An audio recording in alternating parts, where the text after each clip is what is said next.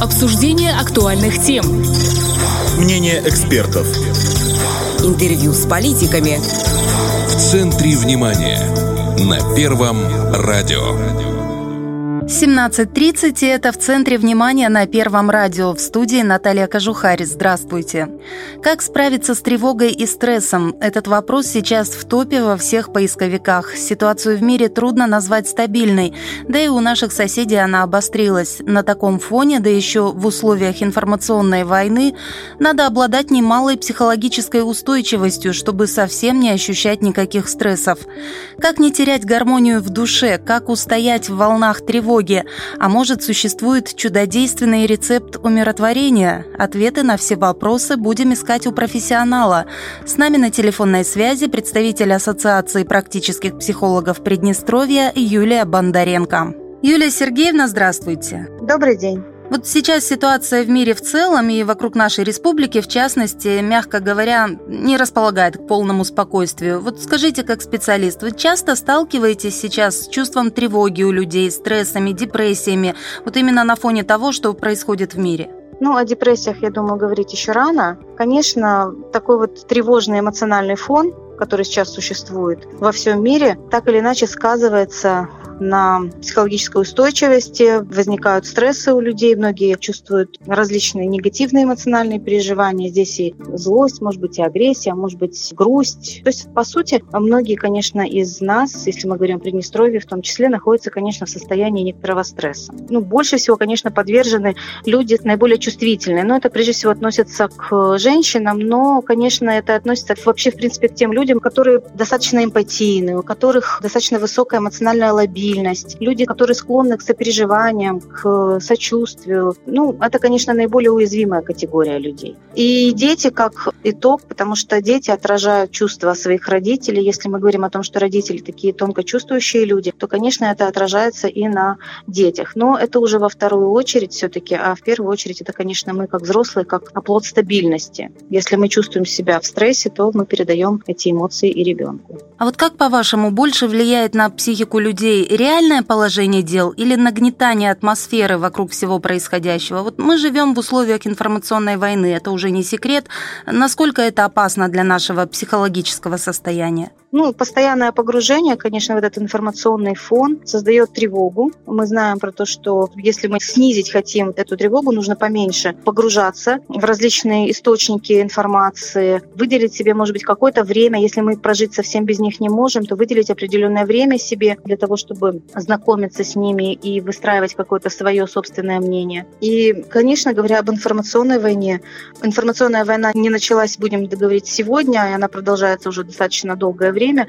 И говорим, конечно же, о развитии критичности мышления. Если мы говорим о какой-то информации, тогда желательно, конечно, проверять разные источники, разные взгляды на одну и ту же ситуацию для того, чтобы а, составить свое мнение, если нам, конечно, нужно погружаться в эту ситуацию. Если мы это делаем просто потому, что пытаемся как-то раскачать себя да, эмоционально, выступаем в роли всеядных таких людей, которые поглощают любую информацию, то, конечно, это будет влиять на эмоциональную стабильность очень сильно. Поэтому дозированно, аккуратно, критично подходим к информации, смотрим толкование из разных источников и пытаемся составить свое мнение. Ну вот мы подошли к вопросу, что со всем этим делать, как бороться с собственными нервами. Вот помимо фильтрации информационных источников, есть какие-то вот рецепты ну, практики? Я вам так скажу, что изначально вопрос бороться со своими нервами построен неправильно. Э, бороться с нервами нельзя. Говоря о нервах, то есть мы имеем в виду стрессовое состояние, мы должны помнить о том, что любой стресс, прежде всего задача любого стресса, природой так обусловлена, он мобилизует наши внутренние ресурсы.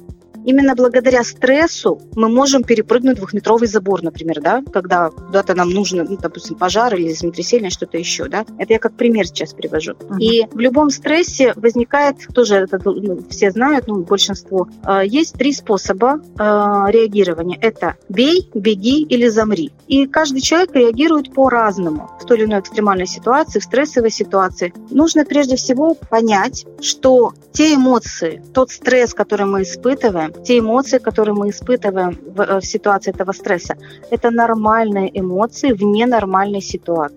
Есть такой момент. Если тревога наша достаточно сильная, и мы действительно себя пытаемся вот раскачивать, и нас стресс, кроме того, что ну, то есть не мобилизует, а наоборот слишком сильно парализует, то есть э, в ситуации, когда мы находимся, может быть, в панике, чувствуем, что может начаться истерика или что-то еще, то в такой ситуации сильной тревоги, конечно, важно помнить о себе, это в первую очередь. Есть такие способы различные, то есть можно подышать, когда выдох должен быть длиннее, чем вдох раза в три.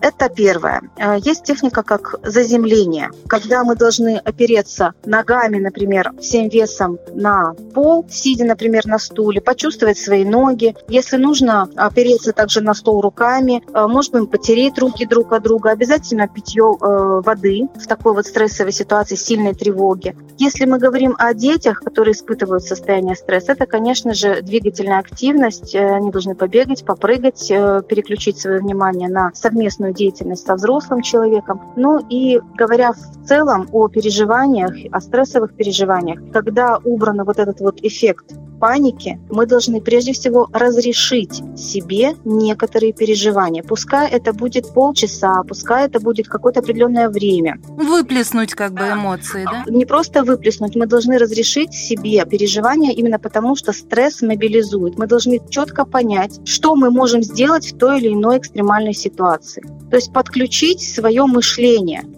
развить эту ситуацию. Если мы испытываем страх, значит, он для чего-то нам нужен. Что может страшного случиться? Соответственно, что мы можем предпринять, какие действия мы можем предпринять в той или иной ситуации. То есть себе составить план действий для того, чтобы так или иначе, оказавшись в экстремальной ситуации, не дай бог, конечно, но вдруг такое случается, мы э, могли бы вспомнить о том, что у нас есть этот план действий, мы уже были, имели хоть какие-то навыки и могли справиться более адаптивно, более эффективно со стрессовой или экстремальной ситуацией. То есть как бы чувствовать себя вот во всеоружии, можно сказать? Да? Э, ну, конечно, во всеоружии мы себя чувствовать не сможем никогда. Любая стрессовая... Ну, хотя бы немного. Экстренная, да, хотя бы немного, да. А вот любая экстренная стрессовая ситуация так или иначе истощает ресурсы человека, но тот человек, который к ней подготовлен, который разрешал себе переживания определенные, определенный, и который с помощью этих переживаний смог мобилизировать свои ресурсы, смог представить план дальнейших действий, конечно, находится в более выгодной ситуации, э, в более выгодном положении в ситуации стресса, чем человек, который этих планов не имеет.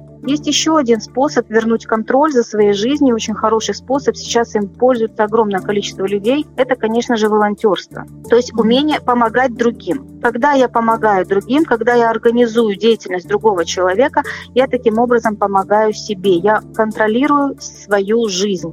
Это тоже способ проживания, успешного проживания негативных эмоций, страха, может быть, грусти, злости и так далее. И вот главное в этом волонтерстве, самое важное, не ждать благодарности от тех людей, которым ты оказываешь помощь. Для того, чтобы, во-первых, не расстраиваться зря, да, и помнить о том, что люди, которые находятся в стрессе, которые находятся в таком вот негативном эмоциональном э, состоянии, зачастую не способны на благодарность. Их страх, внутреннее чувство страха, э, может выливаться через агрессию, через злость, через чрезмерные какие-то требования, может быть, через другие какие-то негативные проявления эмоциональные, которые далеки от благодарности. Но это только лишь потому, что эти люди испытывают внутри страх. Если мы говорим о э, ситуации вот нестабильности сегодняшнего характера.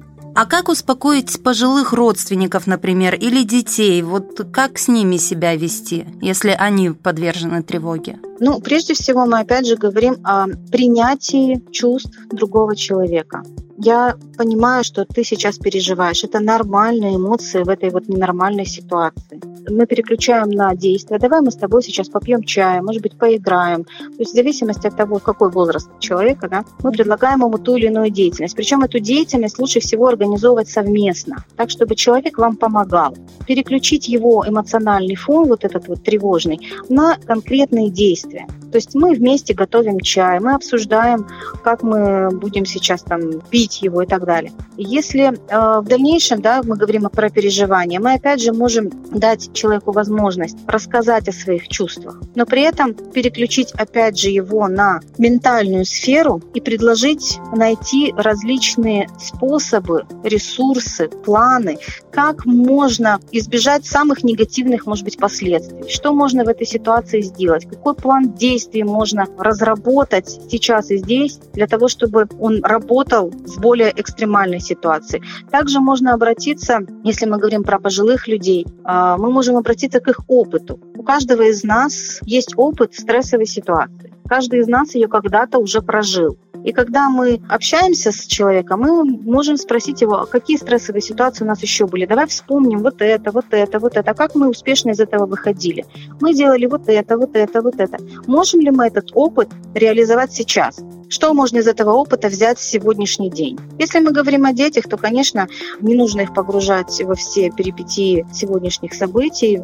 Мы просто, опять же, помним про двигательную активность, про то, что мы должны дать им возможность чувствовать те негативные эмоциональные проявления, которые есть. Но мы можем предложить им варианты выхода. То есть если это страх, то пусть он расскажет, чего ребенок боится. Мы дальше проигрываем и пытаемся этот страх как-то побороть с помощью вот этих трех способов. Беги, бей, замри. Да? Что мы будем делать в этой ситуации? Что мы будем делать в этой ситуации? Если это воображаемые какие-то монстры э, или что-то еще, мы предлагаем ему различные варианты, как с ними можно бороться. Что ты можешь сделать? А давай я буду монстром, а ты меня будешь бить. То есть такие способы, в которых через игру с ребенком проиграть различные вот его эмоции, его переживания и успешно их прожить. Ну, это дети, а вот подростки, допустим, отдельный разговор. Они зависают в гаджетах, поток информации там практически неконтролируемый. Э, что делать? Отрезать вообще, фильтровать или объяснять, пытаться разложить по полочкам? Ну, подростки, конечно, такая уникальная категория. С одной стороны, еще и дети, с другой стороны, они уже многое понимают. Можно попытаться объяснить ситуацию спокойно, размеренно, опять же, рассказать весь тот план действий, который вы можете вместе с ним предпринять, обязательно, учитывая, что он уже почти взрослый, он может вам помочь, предложить ему определенную роль в этой ситуации, для того, чтобы он опять же чувствовал контроль за своей жизнью, за жизнью, может быть, близких и так далее. То есть у него может быть очень четко определена роль в той или иной стратегии преодоления кризиса или преодоления какой-то стрессовой ситуации. То есть что он может конкретно сделать. Это очень важно. Во-первых, это и вселяет уверенность в себе подростка, ну и значимость определенную придает ему и так далее. А вот насчет информационного фона, здесь важно помнить, что, а, учитывая информационную войну, о которой вы говорили, сейчас во многих детских пабликах, э, детских аккаунтах огромное количество сейчас информации, которая детям не предназначена. Если ребенок, конечно, попадает э, на такую информацию, хорошо, если он с вами ее обсуждает, но обычно большинство детей все-таки обращаются к доверенным взрослым да, и рассказывают, что вот они получили вот такую информацию, что им с ней делать. Обязательно мы обсуждаем с ними эту информацию. Мы от них не отпихиваемся, то есть мы говорим вот на эти неудобные темы, рассказываем, обсуждаем, ищем какие-то взгляды, позиции, которых мог бы придерживаться наше подрастающее поколение, чтобы в следующий раз, когда он столкнется с подобным, он уже имел какую-то свою позицию. Опять же, это способствует контролю за собственной жизнью и как бы ощущению безопасности, что вот он, как бы, у него есть определенная какая-то ниша, которая вот существует. То есть мнение мамы, папы, допустим, или да какой-то другой доверенный взрослый. Э, лучше, конечно, если это будут родственники, потому что в систему образования тащить э, такие какие-то установки э, сейчас, по крайней мере, не следует. Поэтому желательно, конечно, родителям обратить внимание на те аккаунты, на те каналы, на которых сидят их дети, для того, чтобы понять, какую информацию они получают сейчас и насколько это влияет на тот тревожный фон, в котором мы находимся. Вот мы говорили о приемах определенных, о практиках, о препараты. Вот зачастую мы в стрессовой или нервной ситуации, без тени сомнения, бежим в аптеку за успокоительными. Это вообще не опасно делать без консультации с врачом, просто закинуться седативными препаратами. Я не говорю о транквилизаторах, их, по-моему, без назначения врача не продают, а вот седативные успокоительные такие. Ну, давайте так. Если в какой-то стрессовой ситуации вам помогали эти препараты в прошлый каких-то ситуациях, то почему бы не использовать их сейчас? Вы знаете, по сути, то, как они действуют. А если вы никогда не принимали никакие препараты успокоительные, то сейчас как бы экспериментировать над собой, наверное, не, ну, не то время, по крайней мере, самостоятельно этим заниматься. Поэтому лучше, конечно, проконсультироваться с нейропатологом для того, чтобы вам назначили, соответственно, вашему состоянию препараты, которые вам подойдут. Это, наверное, будет самый правильный путь. Вот такой немного ситуативный вопрос, да, все мы разные, взгляды у всех разные. Если сталкивают обстоятельства с человеком, который стоит, скажем так, на противоположных позициях, других убеждений, э, что делать? Вот я считаю, что при нынешних реалиях нужно по возможности избегать споров, конфронтации, не вступать в дискуссии. Здоровее будешь и спокойнее, что важно. А вы вот правильно считаете, на самом деле, потому что конфликт в ситуации, когда одна э, и вторая сторона опираются только на свои эмоции, Э, не слушая фактов, доводов э, друг друга, заранее обречен на разрастание. Если ваша цель доказать другому человеку свою точку зрения, и вы ожидаете, что он ее примет, то, поверьте, этого не случится, по крайней мере, пока человек не проживет свои эмоции, пока он э, не станет на позицию конкретных фактов, какой-то конкретной информации, без того, чтобы ориентироваться на эмоциональный фон. Спасибо большое, что ответили на наши вопросы, и я желаю всем нам гармонии, мира и спокойствия. И вам спасибо. С нами на связи была представитель Ассоциации практических психологов Приднестровья Юлия Бондаренко, а в студии работала Наталья Кожухарь. Это в центре внимания. До встречи на волнах Первого радио. Обсуждение актуальных тем. Мнение экспертов. Интервью с политиками. В центре внимания. На Первом радио.